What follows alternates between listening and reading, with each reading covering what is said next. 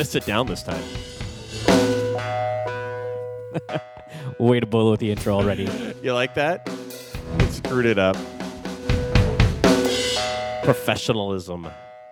That's right. We're back and obviously uh, keeping up our high bar of abilities. And I'm gonna be sitting down this time. I kind of just want to let the song play and start singing along at this point, like Yeah. karaoke. okay, uh, all, all- joking aside, we're back. Uh, episode 29. Obviously, our podcasting has been getting substantially more sporadic. I'm going to go ahead and blame myself for that. We've had a low frequency. I, I'm partially to blame too. I think in general we've just been a little uh, a little busy with uh, other jobs. Yeah, strangely, uh, the jobs that actually pay you money seem to get priority um, over the ones that don't. It's weird how that works. Yeah. Yeah. But we're back. We have a, uh solid list of items to talk about today. Um, let's dive right in and just go with uh, TEDx. Okay. What, what is TEDx? Cool. Explain that to me. Oh, uh, you might actually be better to explain it. I think you explained it to me originally. Uh, but let me see if I let me see if I let me, let me take a shot at it. Uh, TED TED TED Talks started a couple years ago, something like that. Um, yeah, a while back. Yeah, uh, where people give uh, talks on um, I don't know science type like lecture type uh, series. Uh, Um, imagine TED is the pretty much what you wanted college to be. You go sit in a big hall with a bunch of people, and a super smart guy gets up there and talks to you about um, like wireless energy charging everything, or um, how your brain works by like here's the map of where your brain stores all the different types of cool, data. cool science stuff. So um, I, I think they tried, or they they have, uh, they've spawned off what they call TEDx, um, which is almost like a um, uh, franchise of TED. Is it Uh, like or the you can set up a, version You can set up. It's like you can set up your own uh, TED franchise and uh, do your do your own talk uh, Okay. with, with with Ted's backing. And um, what does TED stand for? And this shows It's all- we need a all- producer. We it's all wicked, capitalized. Uh, uh, prep there. capitalized TED. So anyway, uh, TEDx is like you can have your own uh, little TED talk of your, your own. Uh, it, it's kind of sponsored by TED, but you know, I think you the guys pay for it and do it on their own. Anyway, um, there's been some problems with uh, the TEDx series because TED is is you know uh, curated by uh, real you know knowledgeable scientific type people, and uh, TED technology, entertainment, and design. There you go. So kind of like our podcast. Similar similar set of topics. You know, maybe we should see if they want to sign us on there. we could be TED blog. Anyway, uh they have that already. TED pod, TED something like or anyway. Uh so it sounds like uh some of the TEDx um uh, series that have happened recently have maybe been a little more into the range of pseudoscience. Are you suggesting that Art Bell or George Noory would have been better to cover them? Uh, yeah, and even those guys might have been a little bit like suspect on some of this stuff. So there was um, there was a set of speeches in Valencia, Spain, that included uh, crystal ther- crystal therapy and homeopathy. Now, by crystal Um, therapy, you obviously mean uh, So- taking crystals. Yeah, Or so rocks. So I actually know a little bit something about crystal therapy um, because I used to be a geologist, and uh, which means I know a lot about crystals. Uh, I know about like crystal structure. I know about their chemical components. Now, I in your in your geology classes, do they cover the healing No, properties? no, no, they didn't cover that at all. Uh, that that came in. Uh, I didn't even know about crystal healing when I was in college.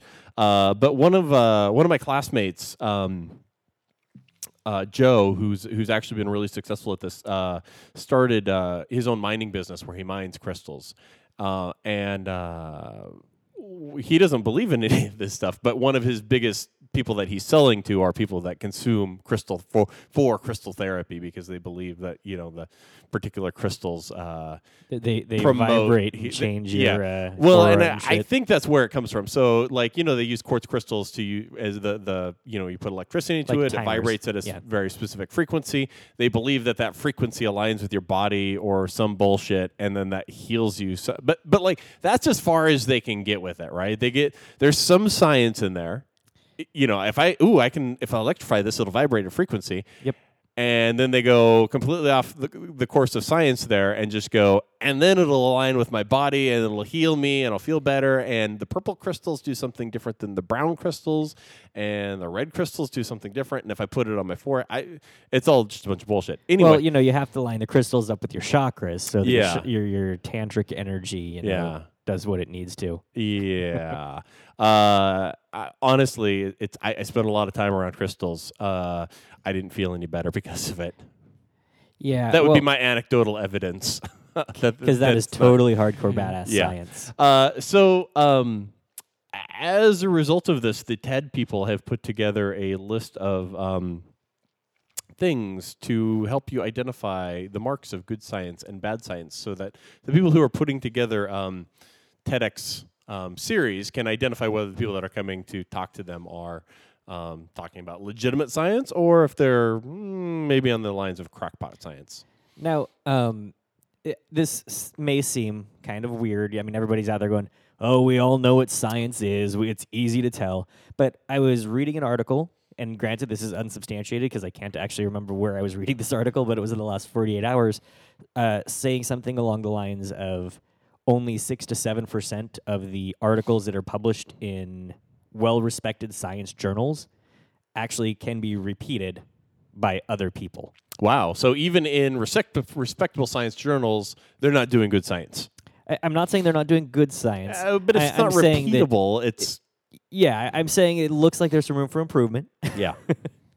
so, um, and I totally agree. There, it's definitely. I, think when you go, hey, we're talking about crystal therapy for healing, it's really easy to say Crazy that's, times. That's crazy times. Uh, when you're talking about, um, I don't know, uh, some other goofball claims like I. I don't know. Alien abductions are a little bit hard to prove or not, or or Yeah. like um, But if you're talk- cryptozoology, right? So people Yep. searching for Bigfoot. Uh, you go, okay, okay, okay, you guys are you guys are crackpots. Uh, but you but well, get now into what if they were to come back with uh, some uh, DNA that is not easily quantifiable? uh, that, That we that- say doesn't seem to match anything that we know about.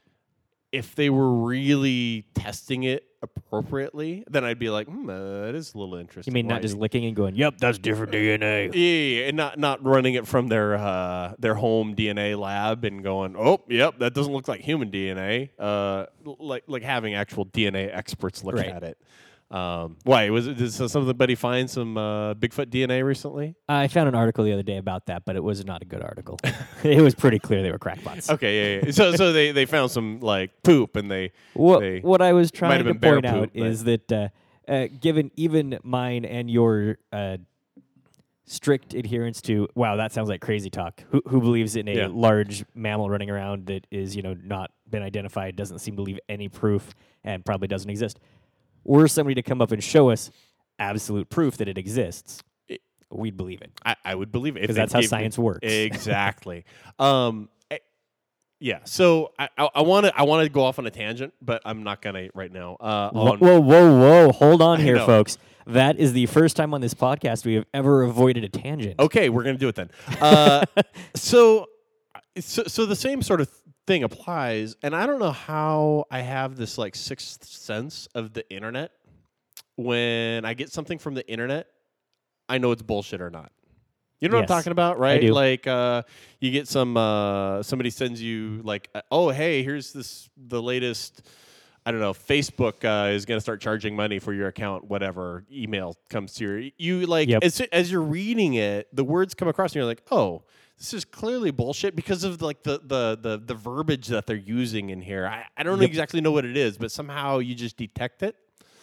Um, I think it's kind of the same with pseudoscience, right? Like Yeah. you kind of just go, ah, I kind of think you're bullshit. But anyway, the, the TEDx people put together some uh, a, a list of, uh, ha- and I'm not going to go through the whole list, but um, Let's talk big picture. What kind? big picture. What, what- like, what are the So top five? marks of good science. okay, marks of good science. It makes claims that can be tested and verified.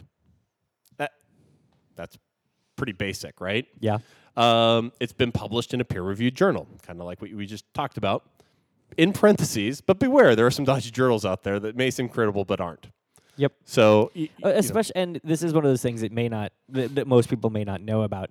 But in every t- branch of science, we think chemistry, right? Yeah. Chemistry is actually a huge and varied field with hundreds of thousands of subfields. Yeah. And each of them has their own peer reviewed journal that talks about like the interesting things you can do with sodium. Yeah. I took a class in college on hydrogeochemistry. Yeah, see, they probably have like at least three Yeah. uh, yeah. peer reviewed journals that are read Yep. only by the 12 people that do that. I also had a class on fluvial geomorphology, which is also probably uh, That's down to one guy. yeah, that's actually a pretty big area. It just sounds complex. It- It's uh, rivers. Um, it's- what are you going to do? Uh, number three, it's based on theories that are discussed and argued by many experts in the field. Uh, and, and I think these these uh, like those top two I think are are the big bullet items as it Yeah. gets down. You know these the other ones are you know it's it's it's proponents are uh, secure enough to accept areas of doubt. Um, you know, uh, proposed speaker works for a university or a PhD or another bona fide high level scientific qualification. Blah blah blah. That sort of general like Right. D- does this is this person speaking about free energy, but they, uh, you know, maybe have been doing uh, computers for the last ten years? Right. Right. Yep. Um, so, Marks of Bad Science has failed to convince many mainstream scientists of the truth. Now, I think that's a good number one, top level bullet, but you got to remember there are some big things that at some point are currently mainstream science, but when they were proposed initially, people were like, "You're fucking crazy." Yeah. It took like uh, fifty or sixty years or something like that for the idea that uh, um, glaciers drove across the planet to be well accepted. Yeah, and um, plate tectonics, uh, Yeah. when it was initially proposed by Wegener uh, back in the 20s or 30s, was uh, he was pretty much laughed out of the room initially. Yeah, but that was British science. They do things differently over Uh, there. That's true. Um, so here's here's the one that you uh, brought up is based is not based on experiments that can be reproduced by others. Um, it's kind of a kind of a big deal. You should be Yeah. Other people should be able to look at your recipe and get the same results. Yep. Uh, contains experimental flaws or is based on data that does not uh, convincingly convincingly corroborate the experimental theor- theoretical claims. See, now in my experience, that is the hardest one right there to nail. Um, I, I do a job that is not explicitly science, even though it ought to be. Um, but I see a lot of times where people believe what is going on, even to the exclusion of all of the proof that's sitting there in front of them saying, no, no, no, that's not the problem. The problem is this. Right. They're ignoring the data and believing what they want to believe. Yeah, and um, strangely, enough folks don't really have an understanding of how um, you know logic and or math work, Yeah. so that those kinds of things happen. They, they start to do value judgments in their head Yeah. and forget conditions. I don't. So, so I don't have the link uh, ahead of me in front of me right now. But uh, as I was when I was originally reading this article, uh, you know, I started clicking through. I ended up on uh, a um, article discussing Dr. Oz's uh, most recent claims. the raspberry ketones or the green coffee beans. The green coffee beans. It did mention the raspberry ketones, but it was this was this was specifically on the the green coffee beans, and the study that he'd done on green coffee beans as a weight loss was like. And and the person who read the, wrote the article, and if you search on Dr. Oz green coffee bean bullshit or something like that, and you'll you'll find it on the internet. Uh, and the person who dissected this did an awesome job of just like ripping up like here's where the study was flawed because they only used 15 people and they did it in Bangladesh eh, with people who were recording their diet from memory and all this stuff and but then you go watch the, like the Dr. Oz talk about it on his TV show that's promoted by Oprah, and he's like, "Oh my God, we did this great study, and it shows conclusively that you know uh, these green coffee beans are going to help you lose weight." Blah blah blah blah, and that's coming from somebody who's a coming from a realm of um, that that most people would assume is a valid scientific point of view, right? They they, they they're going to say, "Oh, hey, his name's Doctor." Uh, apparently, he's like a doctor of surgery at Columbia University. University. Um, but yet he's I don't know if he's falling for or if he's shilling for these crackpot claims on raspberry ketones and uh, and, and green coffee beans as as as losing weight, and it just kind of like it kind of annoys me. so I am uh, doing a quick Wikipedia search on Doctor Oz here. Yeah. He I I can't hold this against him, but I think the person that wrote the Wikipedia page may be crazy. Really? You know I'm, you were I'm- I'm talking- bringing it up right now. You know how you were talking earlier about the uh, um, when you read the internet articles on stuff, and you're like, that stuff may not be untrue, but the way you're stringing it together makes it look like you're trying to say something else. Uh, yeah, yeah, yeah, yeah. Uh, let's see. Let me, let me let me find that same article. So, um, the weird thing for me is like, so I, I especially uh, the things that jumped out at me as I started glancing through here in the personal life section. It says Oz is a pr- practitioner of transcendental meditation. When I meditate, I go to that place where truth lives. Now, say what you will about people, and say what you will about meditation. Uh, that seems like a weird thing to throw in there. A personal quote from the guy on his Wikipedia page. It is, and and um, I think the Wikipedia moderators tend to be pretty good at like cleaning up that kind of crap. But uh, it sounds like there's maybe a bit of uh, bit of additional cleanup that needs to happen there. now, I His did, first name is Mehmet, by the way. yeah, Did not know that. I think that's probably why he goes by Doctor. Uh, yeah, he's uh, he's he's ar- Turkish. Um, Is that from like Turkey? yeah, yeah, from Uh Turkey. oh. Uh oh. See, now here's where I have to say I'm totally uh, thinking that the Wikipedia art- author may be selecting specific information to make a claim that they want to substantiate later by their own article. Uh, an episode of Dr. Oz's TV show that aired in March of 2011 featured John Edwards, a psychic who be- claims to be able to communicate with the spirits of dead people. Huh. You see how this article feels hinky to you? Yeah, yeah, yeah, yeah. Yep, I'm I'm the same. I'm not. I, I can't seem to Again, I can't say that I believe in uh, John Edwards because that show's fucking awesome. Uh, Um, but uh, he's so- totally fleecing people. John Edwards. John not, Edwards. uh, John Dr. Edwards. Is, I, I suspect Doctor Oz is also.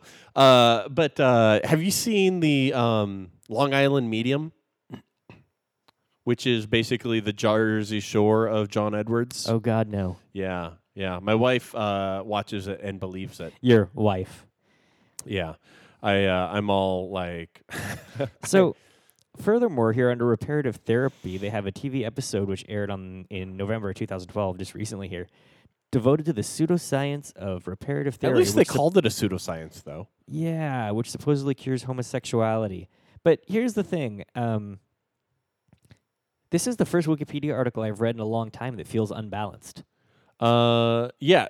The interesting thing. Well, so I, I will say this is under the controversy section, uh, and basically it's just pointing out here's some controversies that he's like. These are things that he's done that has caused controversy. So, I mean, the fact that it's under the controversy section makes it a little Yeah. like legitimizes the article a little bit more. It doesn't legitimize Dr. Oz's like uh, use of John Edwards reparative therapy or um, arsenic and apple juice. Here's the thing, though. I, I looked up, I, I was at uh, Christmas with family, and uh, The Sound of Music was on. And I've never seen the show before. Yeah. And I asked, hey, what's the show about? And I got like a standard family response of blah, blah, blah, blah, blah, blah, blah, blah, blah, blah. Oh, yeah, but this I was like, I didn't ask for an effing plot summary. I just said, what's it a Like, don't Uh, walk me through the whole goddamn show. Just Kids tell me what singing it's in about. Germany in Nazi German Nazi owned Germany or something like that. Yeah. So I jumped over to the Wikipedia page because my family was useless. Yeah. Um, and I got one of those happy little notes in there. Warning: This article may be too in depth. nice, nice. I- I'm thinking we might need to slap a another warning on this article. Um, by the way, is it uh, so? So I, I think I've gone on, on enough about like ripping on pseudoscience and stuff, and uh, we should give props to people like James Randi who uh, who who constantly uh, fight against it. Um, in the James Randi, the magician. James Randi, the magician, That was who helping the lo- audience actually, out. yeah, yeah, yeah. who uh, who I, you know really it was Houdini who started all of the sort of uh, magicians being against pseudoscience. Yes, which is kind of funny because uh, Houdini um, also really played up on the mystical side of things in his show. Yeah, yeah, yeah. But he he basically said this is bullshit. Yeah. Uh, it doesn't exist. If anybody can prove that it exists, I'll give you a bunch of money. Which is James Randi's got a million dollars out there right now. Which doesn't seem like that that can- big of a deal anymore. A million Uh, dollars? I mean, no. Maybe he's bumped it up. Maybe it should be ten up million now. I don't know. Uh, but anybody that can prove that they're a psychic within a scientific experiment that's reproducible, et cetera, et cetera, uh, could just have a million dollars, just boom, right there. Uh, which makes you wonder why these people are shilling for you know fifty dollars a session when they could just go to James Randi and get a million. Well, why would why wouldn't they? Why would they do that? Because that would show that they're in it for the money, and it's not about money. It's about helping people with their gift. Yeah, yeah, whatever. Uh, yeah. Uh, so speaking of which, did you uh, you ever think about Wikipedia as a um, live site? Like the fact that they don't make any money, uh, but it's one of the largest websites um, basically in existence right now. Uh, no. now think about it. um, I mean, we work for we've worked for uh, large corporations that spend Millions of of dollars on running their uh, websites out of massive data centers, et cetera, et cetera, and, Mm-hmm. and and how to monetize it and fund it with ad revenue or, or Or whatever. subscriptions or whatever else is going on. Um, and um, Wikipedia does it off of donations. Yeah. Like NPR, they're like the NPR of the internet. Hmm. Um, but I mean, think about it. I mean, Wikipedia's got to be uh, like taking like L- level- legitimate traffic. legitimate traffic on the level of like Google or or somebody because Yeah. they're they're they're fucking huge. Like we've been to Wikipedia five times during this twenty minute session here. um, it's it's kind of impressive when oh here right here it's they're the number five website on the on the web. yeah. No, that's um, that's uh that's uh, pretty pretty impressive. Yeah, and and there's no ads or or no way to, for them to make money. They just do it off of So this weekend, I was actually talking to my mom, who um, I love dearly. She's a little behind the times when it comes to technology, and I said something about going to Wikipedia to look something up. She goes, "What Wikipedia? But that's all lies. It's not like official." I'm like, "Okay, hold on, mom. Well, well, really? Have you read an encyclopedia before?" Yeah. Well, who wrote the encyclopedia? Well, you know, a person that like has credentials. I'm like, no. Have you read? Like seriously, read an encyclopedia that was written in the 70s. Read an encyclopedia that was written in the 90s. There's some stark differences there. Uh, who is better at being super nitpicky about completely and totally minute aspects of anything? Nerds. Yeah, That's pretty much. sort of our deal. Yeah, Um, I, I will trust a nerd that's working for free to be right every time over somebody that's collecting a paycheck. uh, yeah, yeah.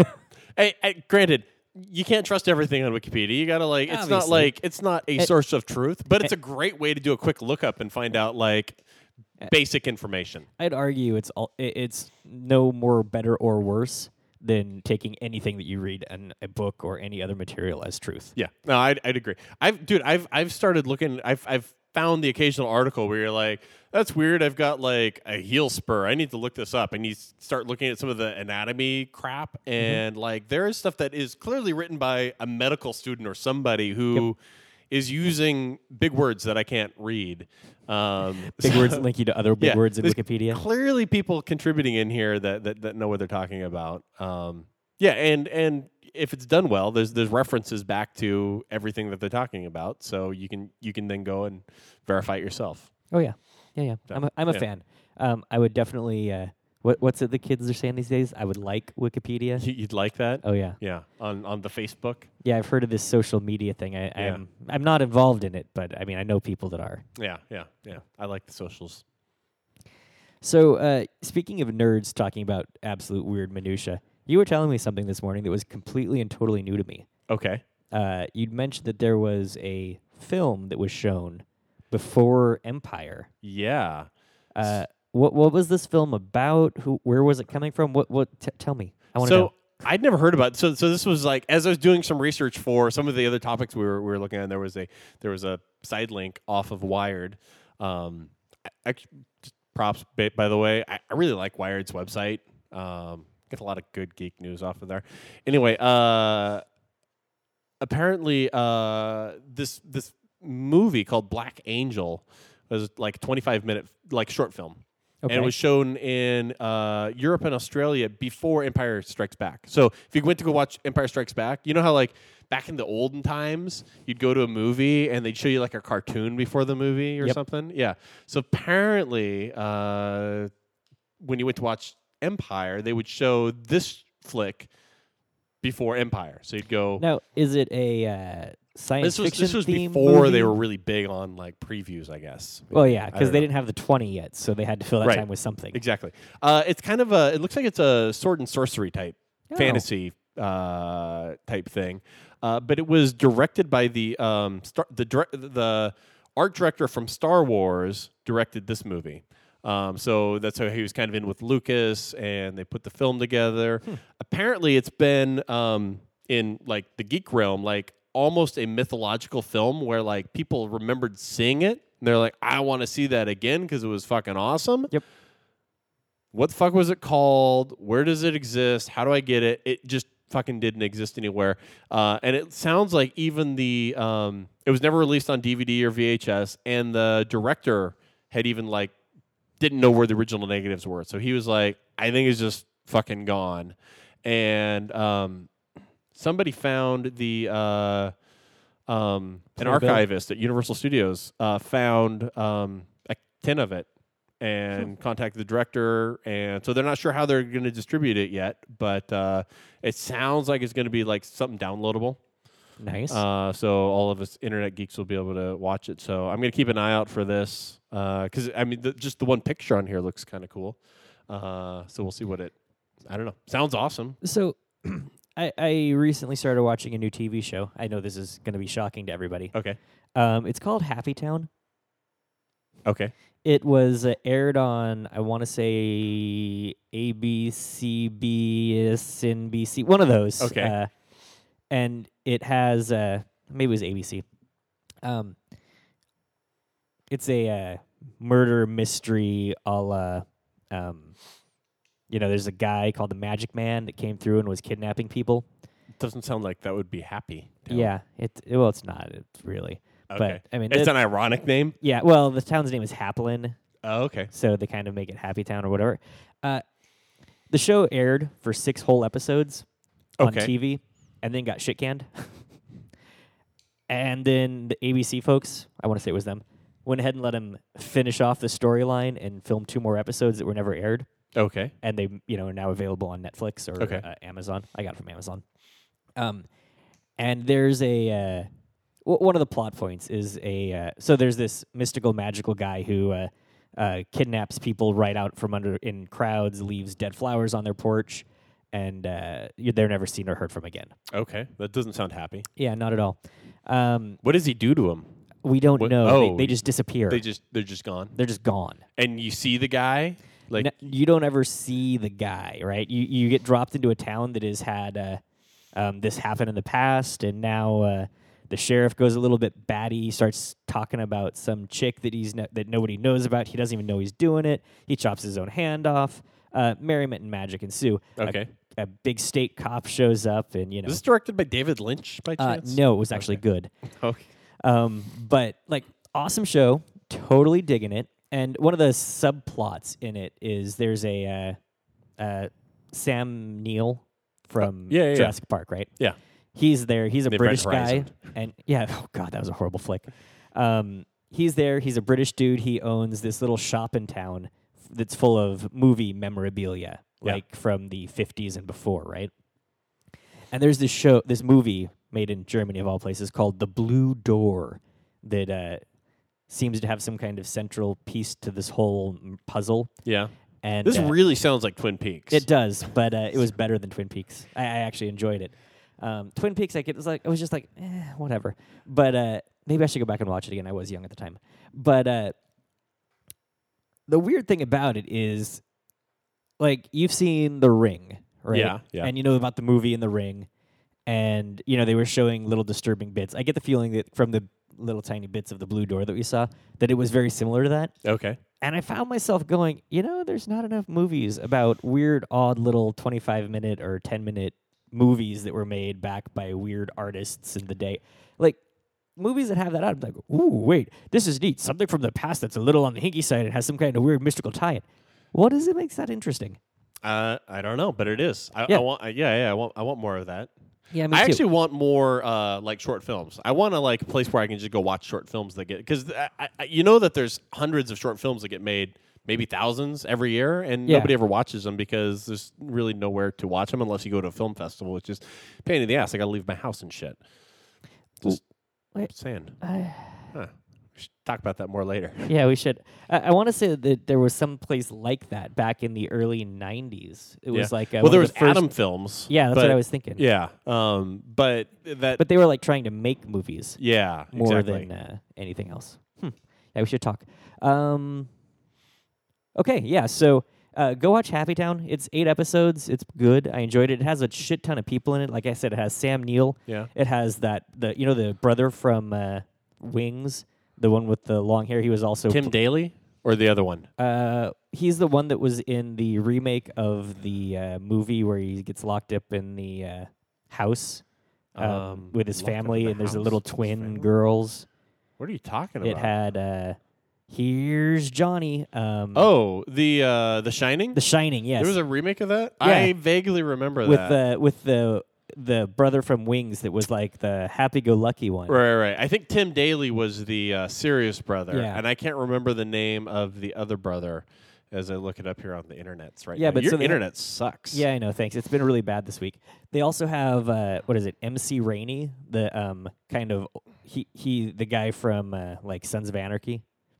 Um, I Um, don't think I know that guy, but I, I don't watch that show. I hear it's awesome though. Yeah, I don't watch it either, but I've seen him in it. But I mean, th- there's like a shit ton of people. Like every time you turn around, you're like, wait a minute. Is this made by sci-fi? Because this seems like they, they had a like bunch they- of they actors pulled on in all the sci-fi contract, and they're actors, like, yeah. "Hey, you get over there and you make the show now."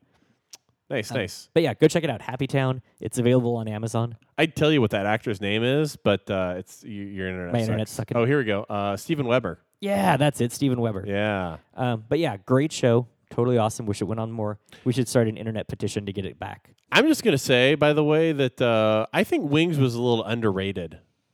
You I think mean- Wings was better than it? Uh, I, I think so, maybe. I mean, I haven't watched it in 15 years, but it seemed like it was really good at the time. yeah. So But I've- nobody, I don't remember. Hear, nobody ever talks about how awesome Wings was. I've rewatched Wings and I've rewatched like Cheers and stuff like that. Yeah, Wings is way better than Cheers. that's that's what I'm thinking. Yeah, I haven't rewatched Taxi though. I should do that. I think that probably holds up well. Also, although yeah, I, I didn't really watch it back then. Uh, I remember though watching uh, Twin Peaks when I was a kid, and I kind of dug it. Uh, but I might have only dug it because it was like really the only thing that was on that was weird like that. Yeah, The- you, you know what I mean? Like, it, I, I suspect that Twin Peaks doesn't hold up well. yeah. I, I'm guessing it doesn't, but maybe I'll watch it. I mean, I got another couple days off. that is what you guys do with days off, right? Like Uh, yeah, that's what I've been doing is watching movies. I watched Happy Town. Um, we just started Eli Stone, Yeah. um, which is kind of funny. Natasha Henstridge is in that one, Oh. and yeah. the guy that plays Sherlock in Elementary. Huh. Huh. I uh I I've been mostly watching movies. Um what is? I watched uh the new Total Recall last night. You didn't you didn't I like didn't it? like it. I kind of liked it. I didn't like it a lot. Uh I did like some of the things that they changed in it. Yeah, no, no, like, like, I, I like that they didn't go to Mars.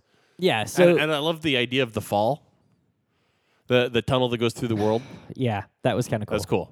Because you think about that, right? If you if you could have that tunnel, like, okay, so let's just ignore the fact that the this, the core of the Earth spins and that there's plate tectonics and that kind of shit that would just wreak havoc on the actual Yeah. superstructure that you had. If you could pull off the superstructure, you drop the thing, right? Most of like the required energy for that travel is done by gravity, Yeah. and then you just suck out your uh, your your, your uh, kinetic energy on your way back up from the core to the Yeah. to the center. It's going to require a little bit of energy to pick up, um, you know, Yeah. account for friction and, and whatnot. But you, you basically could travel through the Earth for almost free at that point, energy wise. Oh yeah, totally, totally. it's cool. No, they they had some good stuff in there, and I did like uh, um, um, oh, I I liked a number of the aspects of the movie. Um, I, I got the feeling. Well, for me, it was a little too. Uh, it didn't hit the right uh, mix of action versus plot, right? Yeah, It, it was definitely like I found myself asking. What the fuck is this big room with boxes moving around it that's under the Uh, streets? Like, yeah, yeah, what there the was shit is this? There was some stuff that was a little unexplained. Uh, I watched. Uh, I also watched Expendables two last night. Um, you know the uh, yeah, the, the was movie with was that uh, as good as it looked? um. Did, I got what I expected out of it, which was like hokey action movie. Uh, Um, speaking of hokey action movie, isn't there another uh, uh, GI Joe coming out with Bruce Willis in it? yeah, and there was something that was supposed to come out last summer, and it got pushed out like an entire year. Because like I saw the commercial for that, and I was like, I watched the first GI Joe. It wasn't great, but it wasn't like Yeah, it wasn't bad. yeah. yeah. That was I'd kind watch of one the with same. Bruce Willis. Yeah. Um, yeah, that got pushed out like a year for some reason. Uh, I don't think they really explained what Did, was going did on. Did the there. Wayans brothers have another engagement? I, I- mean? I think they needed to basically re uh, redo all the special effects or something. I don't know. uh, Destro looked a little stiff. something like that. Uh, yeah, I mean, Expendables 2 was kind of funny. There was some scenes that were like clearly like, all right, you guys are going like a little over the top with this Chuck Norris stuff. Um, You threw a car at a helicopter. basically, yes, they threw a motorcycle at a helicopter in this one, uh, and uh, and Chuck Norris killed everyone like because he could because he's Chuck Norris. right. Yeah, they, they did Uh, the. It was kind of funny though. They did Nice a little. little homage they to did a uh, Chuck little uh, Norris. Chuck Norris bit like where uh, Chuck Norris is like, uh, "Yep." Oh, I think Sylvester Stallone's like, uh, "I heard you were bit by a cobra," and he's like, "Yep." And after five days of excruciating pain, the cobra died. Which is funny to hear Chuck Norris tell a Chuck Norris joke. Yeah, that that is. So uh, yeah, uh, other things that I've been doing a lot of. My uh, Yeah. wife actually got me a new uh, Paperwhite Kindle for Christmas. Oh, I've really? been, uh, reading. It's awesome, dude. Yeah, Uh, I don't know. why I didn't think to do a review on that. yeah, yeah. yeah. Uh, it's badass. yeah, maybe maybe next week we can. Yeah, we next can week we can that try in. that. Um, uh, but I've been doing a lot of reading too, so you know, picked up a couple books here, Yeah. And it looks like one of the topics you actually had for today was uh, a top ten list put together. Yeah. So again, our friends at, at Wired, um, our friends, they don't know Now- who we are. Now, for those of you playing at home, I have a top 10 list as well. Mine's from, I know this is going to come as a surprise, Amazon. Yeah, yeah. Uh, and, and we did a quick rundown of of the uh, the top ten lists. I I think while I don't agree with uh, either of the top ten lists, I don't even know that I have top ten sci-fi books that I would recommend putting on there. I just know that I don't like what they've got on number one of either of these. Let's run down the lists from the bottom up. So let's start at Okay. number 10 and kind of give a quick little feel for whether we read the book or not and what we thought of it. Okay. Uh, so number ten on Wired is Ringworld by Larry Niven. I don't know anything about it. Yeah, I mean, either didn't read that one. All right, cool, cool. What's uh what's on Amazon's number ten? Uh, you suck at the internet. Actually, the problem is I've been switching back and forth between Windows and Mac too much lately, and my fingers are busted. Yeah, I get it. I just like to grief you a little bit. Uh, top or number 10 for Amazon is Nova by uh, Samuel R. Delany. Who? Yeah, never heard of it. I've actually, I think, at least heard of Ringworld. So. Oh, yeah, I have too. Uh, that's, that's a little better. Uh, number nine, uh, Snow Crash by Neal Stephenson. Uh, that was an awesome book. I'm surprised it's only at number nine. Uh, me too. And uh, I, I think I talked about this uh, that I just reread that book uh, in the last month on uh, on on Kindle. I think it's the first book I, actually read uh, end to end on my phone, wow. which was yeah. But uh, Yeah, it- and it holds up. I mean, it was like something I read when I was in my early twenties the first time, and it's still like I still like it. I think I read it in my early 30s the first time. Yeah, it's it's a little. I mean, there's some uh, some hokey stuff in there, and it's a little like uh, comic booky, but it, it's it's good. Yeah. Well, number nine on uh, Amazon was Parable of the Sower What? by Octavia Butler. Who? Yeah. Yeah. Again, actually, I was right. just reading the summary of that one. It might actually be kind of fun to go read. But, Yeah, yeah. Uh, okay, number uh, eight. Number eight, Starship Troopers by Robert Heinlein, which again I would probably put higher on this list.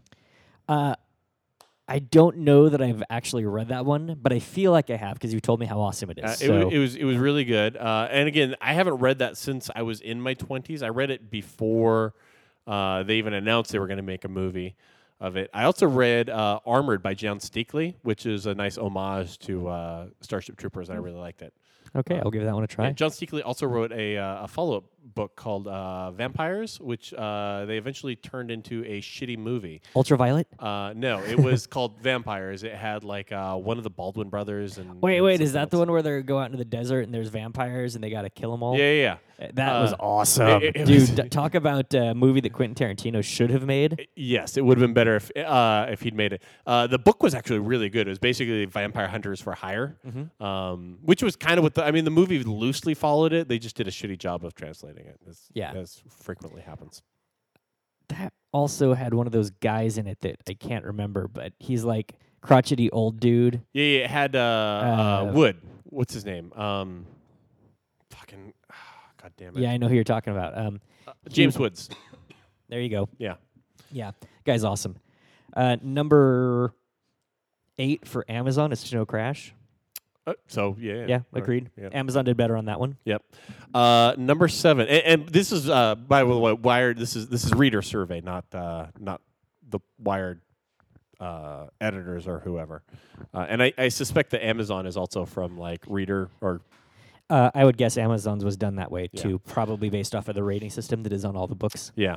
Uh, so uh, number seven, I've got Neuromancer by William Gibson, which uh, so I've never read that book, but um, my heart tells me it's shit. Yeah, because I don't think either of us are William Gibson fans. I No. I, I read it. Uh, I read like two or three Gibson books back in the '90s. Uh, I can't tell them apart from each other. They all just kind of were like there was like uh, this guy who could jack into the net and uh, uh, having a weird sound thing here because Yeah. uh, sounds just got weird. But uh, I don't think anybody can tell other than us. So Nope, I'm going to keep us. talking. Um, yeah, like a guy could jack into the net, and he had like a bodyguard woman that was all tough and shit, and he stored stuff in his head, and maybe there was some Johnny Mnemonic in there. I I don't know. So here's here's my problem with William Gibson. A, he sucks.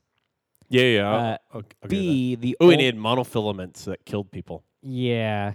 The the only other art like famous like a lot of times you, you you read somebody that's famous and they've done their stuff and you're like, eh, that's not for me. But you know, I can understand how other people would like it. Yeah.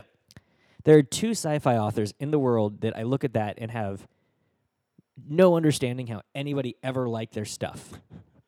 Okay, so William Gibson's one. Yep. Who's number two? Michael Crichton. I, you know, I, I kind of like some of the Michael Crichton stuff. Like You're wrong. When I originally read uh, Jurassic Park, they're easy reads. It's like uh, It's like throwaway sci-fi though. yeah, yeah, yeah, exactly. It- yeah, it's yeah. like dime store um, Hopalong Cassidy kind I of crap. to- totally agree, but it's not bad. It's like you can read it and go, oh, yeah, Did- it's fine. wait, wait, wait. and Before you finish say in it a- wasn't bad, did you read the Andromeda Strain? no. Yeah, go read that and tell me it's not bad. I'm trying to think what of his I read. I read uh, Jurassic Park and The Lost World, and I may have read Congo. Did you read Congo 2? No, was there a Congo too? There was like a second movie. I Okay. assume there had to be a second Well, book. well, the, the so the book was definitely better than the movie, which like came across for shit. R- right, because it is shit. Yeah, yeah, Yeah. And the book wasn't great either, but it uh, it, it it didn't come across quite as shitty as the movie did. Okay, so we are Although it had to, Charlize Theron in it, didn't it? Or was that Little Joe? I, I, can't know. remember. Fucking gorilla They're very very similar. All right. Anyway, uh, number seven uh, for Amazon was Earth Abides by George R. Stewart. what? By it's who? a super realistic and slightly dated story of apocalypse and resurrection. oh, that sounds good. Yeah, I, I, it's Yeah. Huh, maybe whatever. I want to try. Uh, I've got number six is Fahrenheit 451 by Ray Bad- Bradbury, which uh, sounds classic and, and awesome. I'm sure it's great. Yeah, I never read that one. Uh, n- Amazon's number six is Neuromancer. Yeah. So See they're both previous on the list. discussion. Yeah. Yep. Uh, number five, I've got 1984 by George Orwell, which yeah. Uh, I read Also- through that book. I, I think there was a time in uh, American life where some books that were were probably very meaningful and really spoke to the time. Yeah. Uh, that book uh, is one of them, along with uh, what's the Holden Caulfield book? Catcher in the Rye. Catcher you know, in the what, Rye. as soon as you say it, and then I knew that I was I was thinking Catcher in the Rye. Yeah, because like neither of those books were bad per se, right? Yeah. I, I just don't. I, I think they were the Star Wars of their time, right? I read Catcher in the Rye, and I was like, I just don't get it. Yeah. And obviously, great works of art. People have really dug them over the years. They were really meaningful to a lot of people, but I don't. I, I lacked the social lexicon to understand. I'm going to disagree because there were other books that I think were similar that have held up, right? So um, for me, uh, To Kill a Mockingbird, uh, which was a similar time frame, uh, social stuff, whatever. Uh, but like I read that and I go, this is a good book. right, right, and that's what I'm saying. It, so it I, I, I've never written a book, but I have to assume when you write a book, you have to. It's like stand-up comedy, right? Um, if you look at uh, uh, the stand-up comics that are super, um, super topical, Yeah. right? Like Murphy Brown, right? It's like blah blah blah, Desmond Tutu, blah blah blah. It's like five years Right, out, right. you're like, who the fuck are you even talking about? Right. right. Um, a- and, I think authors probably can end up in the same spot where they may have been too topical or spoke too aggressively to um, the the piece of the world they were in or the part of history they were in. Yeah, I, right? c- I could get behind that. Um, okay, so number five on Amazon's list is Blood Music by Greg. Don't- Again, never heard of him. No, me neither.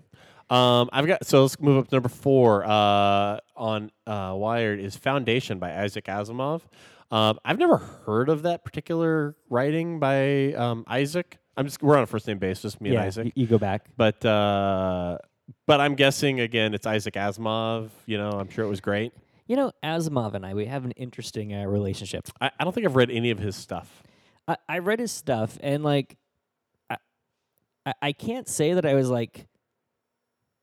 I I think for for me, he was one of the first hard science fiction books that I was reading, Yeah, so I wasn't quite sure what to what I was getting out of it. yeah. Um, but enjoyable books, but I, I don't see them. Uh, again, I have an engagement problem with them. Yeah. Uh, I had a similar uh, problem with um, uh, what was his name? The the horror writer from the 1920s, um, Lovecraft. Oh yeah, you, you ever read any of the Lovecraft? Um, good, cool stuff, but like uh, just doesn't grab you. it just doesn't grab you, and it's a little bit hard to like. I think because it was written in the 20s, the language is a little bit like. Uh, Like they know when to use who or whom. uh, yeah, yeah. It's a little, little hard to consume. Uh, a- and aliens are really scary. There are several things where, like, I was like, wait a minute. This is because we didn't understand space in the 19... Like, nobody'd been to the moon yet. And it was definitely like... We still haven't. It was Yeah. all a soundstage. Oh, oh, oh, yeah, I forgot about that. yeah, Um, good the, science, the bad Van science. Allen radiation belts would kill anybody that tried to go through them. Good except science, for bad science. except for uh, Bruce Banner, he just turned into the Hulk. Right. And the Fantastic Four would get turned into the Fantastic Four by the cosmic rays. Right, and, and and well, you know, the weird thing there is is the same rays hit four different people, but all different power. Well, five different people, I guess. I All love that. Uh, I love that the Fantastic Four uh, went to space. There's other people that have gone to space, like, but but nobody else got affected by cosmic rays. Like it was only the Fantastic Four when they went, and there were subsequent follow ups with the uh, the Fantastic Four, and um, who they went to space, and the thing got turned more into the thing because they hit cosmic rays again. What is Yeah. it about the fucking Fantastic Four going to space that they always get hit by cosmic rays? Just saying. Maybe they have a cosmic ray detector and they aim for it. I guess so. Okay, so uh, n- number that was number five for us. That was uh, number four. Oh, number four. Oh, uh, number four is a Arthur C. Clarke novel by uh, named Rendezvous with Rama. Don't don't know that one either. Well, Again, Arthur take- C. Clarke was uh, I haven't read any of his stuff, but he had that show on TV forever, like Arthur C. Clarke's like Weird Universe or something like that. Now, are you talking What about the? uh, Uh, th- there was a couple Arthur C. Clarke shows. There was the science show where he talked about science stuff. Yeah, yeah. I and think then there was, was that the one. bad science show where he talked about like crystal skulls and uh, pyramid power and shit Maybe like it was that. both of them, and like he lived in Sri Lanka or somewhere, and would like and like it would do the little bits, and he'd be walking on the beach talking about the crystal skulls or something. Yeah, Yeah, uh, I I really dig Arthur C. Clarke because I think he was one of the first people that kind of recognized that I'm going to do whatever the hell I want now, and I just got to make it okay for me to do it. So I'm cool. I live in Sri Lanka. Everybody should live here. Uh, yeah, basically. I, I, I kind of dug that. Um, so number three on this list is actually tied with number two, but let's just do number three. Uh, Hitchhiker's Guide to the Galaxy by Douglas Adams. Uh, one of my favorite books should have been closer to the top. I um, read it. It was all right. Uh, it, it, it um, read a little bit like the Illuminati trilogy to me, um, which was a little bit um, just hard to consume. Who wrote the Illuminati? Uh, I can't remember the author of the Illuminatus trilogy, but it was similar, similar Wait, writing Wait, style. wait. Wait, Hitchhiker's Guide to the Galaxy was hard for you to consume. Uh, W- Like- was it the meandering style that made you forget what the beginning of the sentence was? it might have been that. Yeah. Okay. I, I can understand. There's a number of authors like that that really make me happy. Like Terry Pratchett's also one of them. Yeah. Uh, I found that Terry Pratchett books aren't ones that you can like. Well, for me, I can't uh, listen to them on my Kindle Yeah. because the robotic voice that has no idea where to put pauses or anything else. Yeah. Uh, on a Terry Pratchett book, you're like, whoa, whoa, stop. Okay, hold on. I got to rethink that sentence in my head, try and figure out where all the gaps go. And oh, there it is. Okay. Ah, crap. I missed the next line. Yeah. Um, Uh, so what do you got for number three over there? uh, the Martian Chronicles by Ray Bradbury. Huh. All right. So I, did, I never read those. Yeah. Any good? uh, nope. Nope. But I'm sure Okay. it's great. uh, number two, I've got Ender's Game by Orson Scott Card. Orson Scott Card. Okay, so I uh, recently read the Ender's Game series, all of them. Um, Did you make it all the way to the end? Because I made it to like I don't know somewhere three or four books in. I plowed all the way through. Yeah. I finished them all. yeah. Um, now, So let's just talk about the first book because that's the only one on here. Because I think it, the the series kind of devolved after book two or three. Uh, yeah, I'll agree with that. It started bad, got better, and then got worse. um, the first book, I suspect that uh, Ender's Game was written uh, by a fresh author, somebody who was right out of the gates that hadn't really found their voice quite yet. Okay. and we're relying like have you ever gone back and read anything you've written back when you were like 10 years ago or whatever I didn't really write anything. Okay so i've read a number of things that i've written 10 years ago and i was like wow i really didn't know what the hell i was doing right um, and that's kind of how i feel about ender's game the story wasn't bad but really you need to limit your use of the word fart in any book Yeah. to under 11 times a chapter It was about a ten year old or something. Yeah, but I think that was getting too much into the mind of the because uh, like the the central conceit of that book is that uh, Ender is a ten year old, but he's a super genius that's going to save the world. Right. Right. Really, that's the best you could come up with. Yeah. That being said, I would totally dig an Ender's Game movie. Yeah, so I might have to uh, default to you a little bit on this one because I haven't read Ender's Game in probably close to 20 years. Uh, so, and, and when I read it, I remember going, "Oh my god, this is fucking awesome!" So it may be the fact that I was also relatively uh, young. I was probably like 21 at the time. Well, um, Are you that old? Jesus Christ, dude! Yeah, you're yeah, almost yeah. dead. I, I know. Uh, well, I, I honestly think that uh, Ender's Game, if it went back and got a little bit of brush up treatment, it seemed like okay. Honestly, what I felt like is there was a short story that somebody wrote, and then they said, "Oh wait, hold on, I'm gonna make Yeah. this a whole novel," which is I think actually what happened. If you So- go back and read some of the art uh, notes on Yeah, it. yeah. So some of the backstory on that, um, Orson Scott Card apparently wanted to write one of the books that was further down in the series was what he actually wanted to originally write, and his publisher said, "No, no, no, this is too hard for you.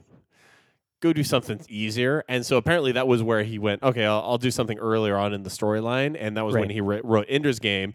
It was widely successful, and they're going, "All right, go write whatever you want now." Yeah. Uh, the, the other thing that kind of hurt me inside, and, and this is going to be hard for me to admit because I really sort of like revisionist histories, but uh, after I read the Enders, the Prime Enders series, I found out that there was a uh, subprime. subprime uh, lending issue where uh, he went back and then wrote the story of all of the people that were around Ender, or at least one of the characters that was around Ender. All right. Um, and it was a character that when I was reading the Ender stories, I was like, wow, I really wish this guy got a little more FaceTime. Which character was it? Um, Bean. Vaguely remember the name Bean, but He was like the uh, the mini Ender, Did he did he make it to any of the planets with him, or just No. just to the academy? just through the academy. okay. But uh, yeah, I was like, I kind of want to read that. Was it like a Rosencrantz and Guildenstern type thing, where Yeah, it's like exactly. uh, showing the same yeah, thing and- from a different perspective? exactly? And I really like that kind of stuff. But like, give it to me in the same book. Don't make me buy another one. Yeah, yeah, yeah. Um. So what do you got for number two there? Number two here for me is The Left Hand of Darkness by Ursula K. Le Guin. Oh God. Okay, so I picked that book up in March of this year. I Right. was in Moab. Joel and I were, were there camping out, and we were in some uh, little uh, bookstore, Mhm. like a like a um, secondhand bookstore. right? And so I, I, I'm like, uh, I'm just, I, I want to find some like good sci-fi, blah blah blah blah. And I think Joel was actually like, I, I, I recognize this artist or the author. Right. She's like classical sci-fi author, and I'm, I'm like looking through. it. I'm like, oh, the, the the the notes on the back look good. Let me go ahead and try and pick it up, and I'll, let, let me give it a shot. Um, I'm about halfway through the book right now. so that was That like does not bode well that for was the book. nine months ago. I just cannot get into it. Uh, it's an interesting premise. Do people have three arms? No. Um, so so the premise is um, there's a world with um, that is populated by people of um, a single gender. They're all like they're all dudes all the time, Okay. except for when it becomes time to mate. Then they turn into women for a short time to give birth, and then turn back into men and raise the child as men. Um, and the rest of the universe, populated by the human species, isn't like that. And the rest of the there, there's like this. Uh, I don't know, like a um, Starfleet that's going around trying to like unify the universe into like, hey, make join our alliance and be friends with us. And there's like uh, they they send down spies initially to like you know learn about the culture and try and integrate them in.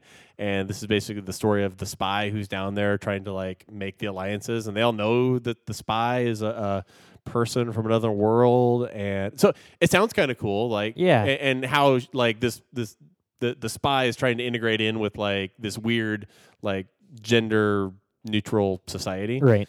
uh but it just doesn't really go anywhere there's all kinds of weird like political bullshit going on and I I'm just like Yeah, that's no good. yeah so i don't know how that made number two but whatever Yeah, crazy.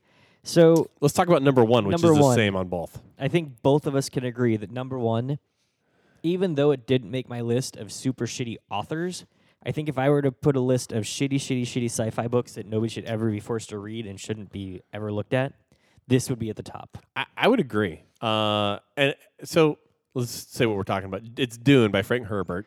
Now, uh, I I don't.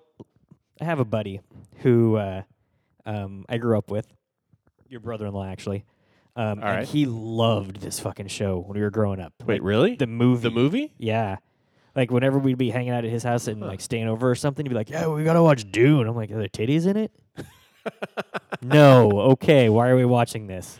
Yeah. So I remembered watching it like in junior high ish, sometime around there, like ri- shortly after it came out, a year or two after it came out or whatever, and being like, "What the fuck." Why is it people were so enamored with those stupid sandworms? I don't know, but I I remember watching and being like, "What the fuck?" Uh, I don't get it. Fuck off. I, I'm gonna go play out in the woods or something. You know the worst part is is like a bad Star Trek episode, and I'm talking like original generation Star Trek Yeah. was better than that movie. Yes, I agree. So again, fucking David Lynch. Um, so I got to college, and my uh, my roommate was uh, uber geek, uh, in the bad way, and um, he was like, "Oh my god, fucking." Frank Herbert, blah blah blah blah blah, Dune, blah blah blah blah. Frank Herbert, Dune, da da. da. So I'm like, eventually, I'm like, yeah, maybe I should try and read it. Maybe it's because I was in junior high and I didn't get it. My my, my mind Right. wasn't well enough developed to understand the complexities of Dune. So I read the book, And realized you care nothing about spice and. I was like, okay, or, uh, maybe it's just the book sucked. Maybe I need to watch the movie again. And nope, it still sucks. Haven't seen, uh, and, and apparently they ma- remade it into a miniseries on. Sci-Fi There was also with like Children William of Hurt. Dune. Yeah. And uh, I caught like 20 minutes of that, and it also seemed to suck. So I'm not exactly sure how this makes everybody's like top of their list as uh, as a favorite, whatever. But uh, yeah, it blows. I think what we should do is we should find uh, whoever it was that sold the "I hate Nickelback" um, belief to the world, and get them on "We Hate Dune" It's, a great idea. because I t- I'm totally in their camp with the Nickelback thing. But Yeah, yeah. uh, how how this count? Like, I'm sorry, I that was one of the most lame, annoying, boring books I ever read. So, So- a, a couple of uh, a couple of uh, f- so just by the way, so the uh, Wired's got like uh, here's the list of things that got votes on it. Um, beyond that, this is alphabetical, but um, twenty thousand leagues under the sea Okay, got some votes. Not bad. Um, a space o- two thousand one, a space odyssey, boring. uh, awful movie. Yeah. Um, although I do have to say, on a technical, just purely on a technical standpoint, I remember uh, back sometime late '90s, I was over at a friend's house. We were flipping through channels, Mhm. and 2001 was on, and we're like, "What is this?" It, it was shot, and technically, some of like the scenes where they're like uh, floaty, supposed to be in space, were done Right. really well. Um, storyline sucked. Uh, Clockwork Orange. I kind of dug that movie, by the way. I've still never seen that. It is disturbing, um, but but kind of good. Um, A Princess of Mars by Edgar Rice Burroughs. I assume that ties into Tarzan somehow. um, A Scanner Darkly by Philip K. Dick. Yeah. Uh, you know, Philip K. Dick, uh, I, I may have said this in the past. He had a lot of really good ideas, just a shitty ability to implement them. Um, I don't think I've read any of his stuff, but you know Like- he's got an award named after him. Yeah, but that's that's the thing is like if you look at Philip K. Dick, uh, you're talking Blade Runner, yeah, right? You're talking um, in a scanner A Scanner, darkly. yeah. You're talking uh, ah Christ. There's like Was four. actually was was Total Recall Philip K. Dick or was Total Recall else? may have been Philip Dick as well. Yeah. Yeah. uh, great, great, great ideas in that guy. Uh, he really needed a writing partner. to straighten him out a little bit. Yeah, just somebody to sit down and go, "Hey, dude, look, uh, may- maybe make the title only two words." Yeah. Um, so let's see here. Uh, Always Coming Home by Ursula K- Le, Le Guin, another one by her. Yeah. Whatever, I'm not reading that. Um, Anthem by Neal Stephenson. I, I haven't heard of that book, which Uh, I is have. odd. Okay. Um, At the Mountains of Madness by H.P. Lovecraft. I'm not sure which story that is. Did you ever read "In the Mouth of Madness" by uh, Stephen King? Uh, no, I didn't. This one I, I kind of am curious about right now. I don't know anything about it, but it's Bill the Galactic Hero by Harry Harrison. I'm sold. Um, A Brave New World by Aldous Huxley. I've heard of that. Yep. Um, let's see. Contact by Carl Sagan. I love Carl Sagan, by the way. Yeah, he's all right. He wrote a book. Uh, this actually uh, loops back to our previous um, conversation. Uh, there's a book I highly recommend by Carl Sagan called A Demon Haunted World. It's nonfiction. It is talking about um, pseudoscience and how to identify it and bullshit stuff that happens in the world that people do in, uh, in believing of, of non scientific things. It's Well- really good. What was Bill in the uh, Build the Galactic Hero. Ah the Galactic Hero? Okay. Um, oh boy, dude, check this. Wait a uh, minute. Harry Harrison also did Death World 2. I So wonder what did Death Death, World World, 1? 1 was. Um, I'm ordering Bill the Galactic Hero right now. really? Oh yeah. Does it look that good? Uh, well, uh, just the uh, cover on the uh, It looks blank. Here's the Bill the Galactic Hero book um, title. It looks like GI Joe meets uh, a loading symbol. That sounds awesome. Uh, Frankenstein by Mary Shelley made it on here, by the way. Oh, Which I never read the book, but uh, I really like that Robert De Niro version of the uh, the movie. yeah. Um, I Am Legend by uh, Richard Matheson. Um, Neuromancer William Gibson. God damn it. Yeah, people need to Oh, recognize Gibson sucks. Here's here's Nova. Uh, on this list, only got eight votes, point one point one four percent of the uh, people. So hmm. there's a book called Red Shirts by John Scalzi. I wonder if that's about Star Trek. It would be funny if it was. Okay, and there we just purchased uh, Bill the Galactic Hero. Wow, you really did purchase that. That's seven bucks. What are you gonna do? Plus, he's got a cool name, Harry Harrison. I know, right? How do you go wrong? Okay, so Oh, the other one, the final one that I, I that looks like it almost made the top ten list. Watchmen by Alan Moore and Dave Gibbons. uh, great book. Yes. You know, actually, the uh, intro to the Watchmen is uh, the movie The movie. is probably my single most favorite intro of any movie of all time. I totally agree. By the way, I was just watching that this weekend and thinking what an awesome intro that was. Yeah, like after the intro, I don't need to watch the movie anymore. I just needed the intro. I could almost. I mean, the rest of the movie's still great, but Yeah. that intro alone was Yeah. just fantastic. Yeah, they they did an amazing job. That was quite possibly the best intro of all time. We should give words out to intros. Apparently, uh, Alan Moore um, says he will never watch that movie.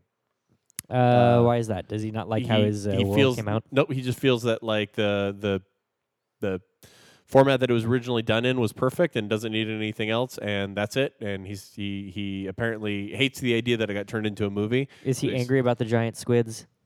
He might be. So Because I have to say, the giant squids are the least appealing part of the book. I honestly think that the uh, the change there that they did for the movie was for the better. I agree. So, for those of you that don't know, uh, in the book, the original ending, instead of Doctor Manhattan blowing up the uh, blowing up a bunch of cities, uh, they actually Ozymandias faked a intergalactic invasion by giant squids, and the squids teleporting into the uh, the cities was what what what, what destroyed them. Um, which doesn't actually make Doctor Manhattan then the the enemy that everybody unites against. It makes him, Exactly.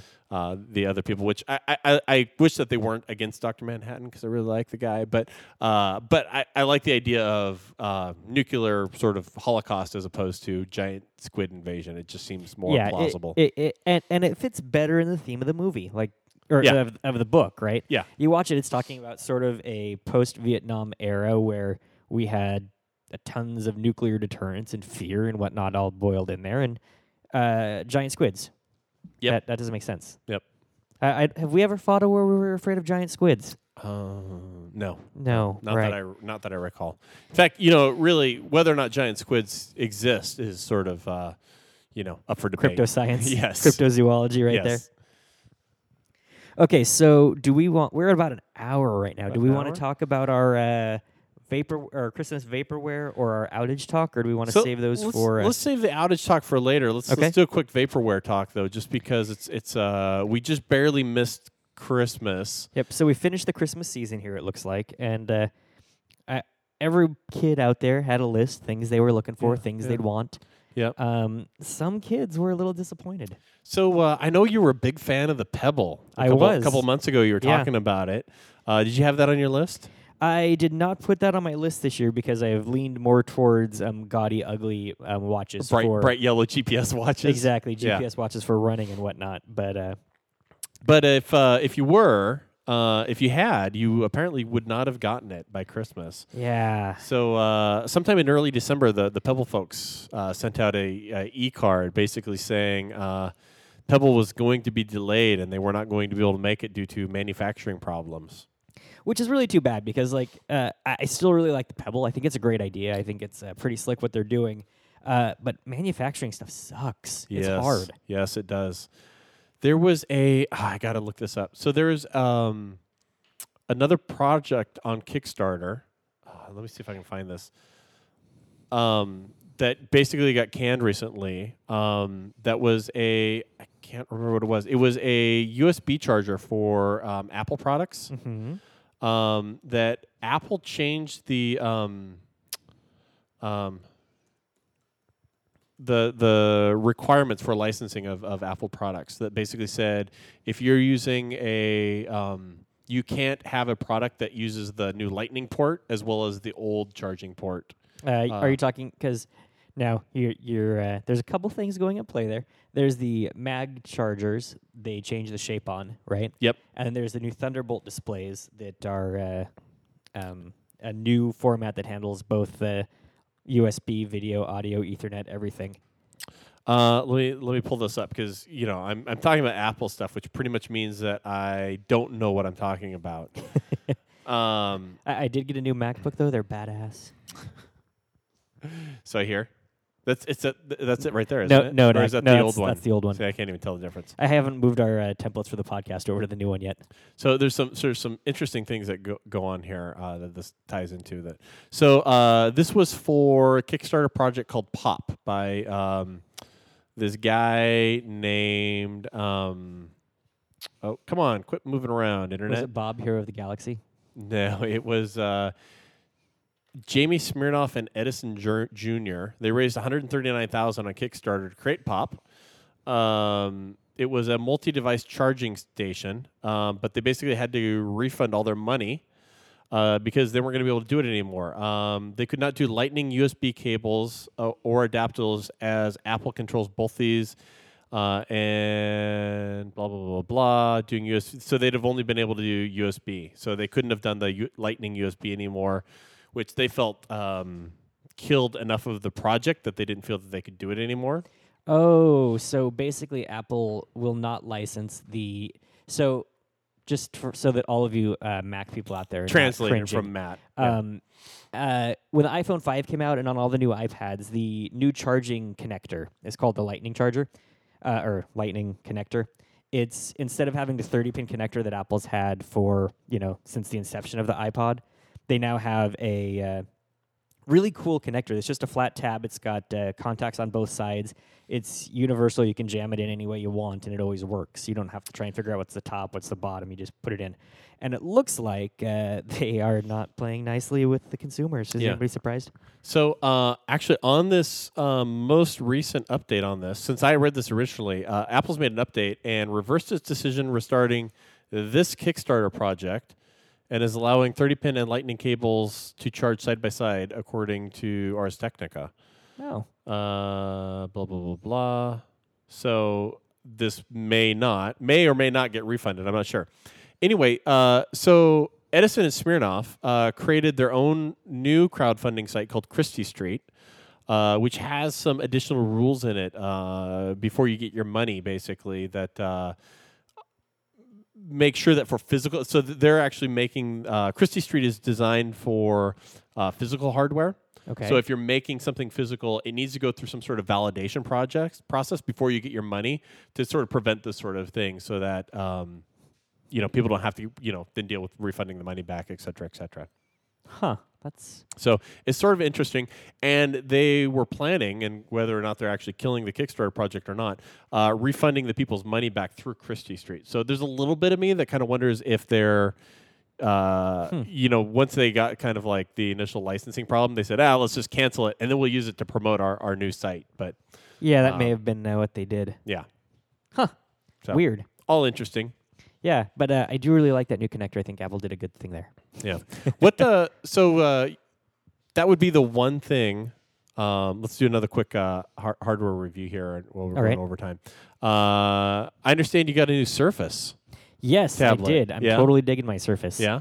Uh, about the only thing that is not awesome. Well, eh, there's a couple things that I didn't like about it, but you know, hey, I'm picky. Um, on the whole, though, I, I'm really liking it. The uh, the the one thing I do have to critique is not uh, um, Microsoft's or the hardware's fault. Yeah. It would be Amazon's fault. Make your web player work with the the, the Oh yeah, yeah, I can't watch my Netflix videos on my Surface right now. yeah. So overall, I, I love the hardware. Yeah. It, it the the form factor, size, everything is nice. The uh, keyboard is badass. The keyboard cover. Yeah, like I, I love totally that, the way it snaps on. I actually Yeah. don't have found that I actually don't use the keyboard as much as I thought I would. Yep. because the on screen on screen keyboard works really well. Yep. And I tend to just have the uh, the cover keyboard flipped all the way back. Al- Yep. Also, I really love the fact that once the cover keyboard goes back beyond like 180 degrees or whatever, it just stops working. Mm-hmm. Yep. So you don't have to You worry about like press stuff. pressing stuff. Yeah, it just it disables like when it should disable. Um, and it snaps on like a motherfucker. Yes, it does. When it gets even close, it's like clack, and it just like sucks in there. So my wife and I were uh, sitting on the couch the other day, and I was using the Surface. I had it flipped, you know, with just like tablet mode, and I was Yeah. like do do do do do do do doing it. And I, Sid wants to do something, so I hand it over to her, and she like sits it on her lap, and she tries to pull out the kickstand and type on the, the, the thingy, and she's like, "This doesn't work for shit." And I'm like, "Yeah, honey, you don't have a Kia to tow a fucking truck, right? Like." Yeah. this isn't designed to be a laptop, so don't. She's like, yeah, but like if the if the hinge was just stronger, I wouldn't have to have this kickstand thing out. And I'm like, Here- you you you're trying you're, you're trying to use it in the wrong way. Like, you're, you're missing the point completely. this- just pretend it's an just, iPad. just pick it up and put it in your hand. Yeah, like just pick it up, go Yeah. to town, it'll be fine. And if you want to type some stuff, move it over to the table and type some stuff. But, Exactly. yeah, and it does kind Or, of or work Lord on the forbid, laptop. reach down and grab the laptop that's under the couch. I mean, Uh, there's one yeah. right there. Yeah, but it's not really designed to be a, a, a full-on laptop. It- No. but it, it it does a nice job. The keyboard does a nice job of Bridging substituting. the gap when you need to. Exactly. Yeah. Because there's Um, been a couple of times where I've uh, flopped the keyboard out to um, type in some uh, Google searches or whatever. Yeah. The only thing that I really have a problem with the hardware-wise is the power adapter. Uh, I'm going to go ahead and give full marks to Microsoft for going with a MagSafe connector. Oops, excuse me, that's probably uh, copyrighted. With a magnetic connector that snapped in. That was a good plan. I like that. It, It was a pops great out plan. easy. Yep. Yep. Um, and, and I don't have to worry about like accidentally yanking my my Surface off the table because it pops out really easily. yep, and it goes either way, top or bottom, bottom or top. That is great. That is great. Uh, the problem I have is I can't get the fucker to go in. I have the same problem. you really have to like fiddle with it to get Yeah. it plugged in right. Um, it just doesn't quite want to align in there. The the A- and I suspect, and this is just me, it's because there's the side isn't perpendicular. I, I think so too. right? It's- So you have to hold it at an awkward angle to get it to go in. it- well, and and then the power thing is really small, so your fingers don't hold it really well. yeah, even my fingers. Yeah, and it just it just doesn't. It's hard to use. Yeah. Uh, But, you know, but that's it- a fairly minor thing because uh, the other thing is I don't have to charge the thing very often. No, Um, there's been a bunch of people whining. I got a charge it. Like, what the fuck are you guys doing with it? I, I I use mine all the time. I've charged it twice since I got it. What two weeks ago? yeah, I mean it, it lasts multiple days without a charge. Yeah. Um, or like I've watched uh, if I'm sitting there watching uh, Amazon or uh, not Amazon videos, Yeah, Netflix, Netflix. videos uh, for a few hours. The next day I might have to charge it. Yeah, but that's how everything works. Yeah, so I mean that's like uh, after five hours of use. Oh gosh, I have to charge it um, tomorrow. Yeah, and I do have to say that uh, when Windows 8 came out, we talked a lot about uh, some of the interface differences and the way they changed things and the way it didn't make sense and it didn't really work, blah, blah, blah. And, I think my contention at the time was that the reason it didn't work is because we were trying to use a uh, um, keyboard and mouse for a design or for a UI that was designed for fingers. And having now used it on the tablet, oh my God, is it awesome! It It just works. it works awesome on any touchscreen. I love the touchscreen interface of Windows 8. That said, I still get a little confused when I'm sitting at my desk and I've been using my Surface. well, yeah, but uh, still, when it when uh, I still can't do things with the keyboard and mouse on Windows 8 that I can do with touching it. Right? I should be able to Yeah. reach off the screen with my mouse and drag stuff on or, or that kind of stuff. They should. Eh, There's still, uh, a- and when you go to, if you go to Fry's or you go to Costco Mm-hmm. and you look at the laptops there, and they've got ten or twenty of them set up, there's Yep. one with a touchscreen. So Yeah. hardware wise, we're a little behind. I think Microsoft is pushing um, the envelope a little bit with the OS getting ahead of the hardware. Yeah. Um, but I, I think it's just going to be a pain point until the, the hardware manufacturers catch up a little bit. Yeah, I don't know how I feel about uh, touchscreen laptops. Um, I'm. I would like that if I had a laptop with Windows 8 on it, that it had a touchscreen. Yeah, I- I- Just be, so that uh, you know I can do the stuff. I've even noticed on the occasional ones where at work I'm using somebody's laptop and they've got a touchscreen. I it works better to just touch Yeah. it and move things around. And um, I've found like even just browsing the web on um, the the Surface, it's I, I really prefer just touching and moving things around than than I do using the mouse or like arrow keys or page up, page down. yeah, It I- I'm with you tactily there. just is nice. yeah, yeah. No, to- totally agree with that. Uh, yeah. So everybody, if you haven't already gotten a Surface, go out and buy one because they're pretty badass. Uh, they are pretty badass. I I'm would like to it. see a little bit more uh, thought by the app developers out there. So if you're a Windows 8 app developer, make some good apps because I want some and I'll buy them. Yeah, I think that'll catch up. Yeah. So uh, yeah, go buy a Surface. Merry Christmas, Happy New Year.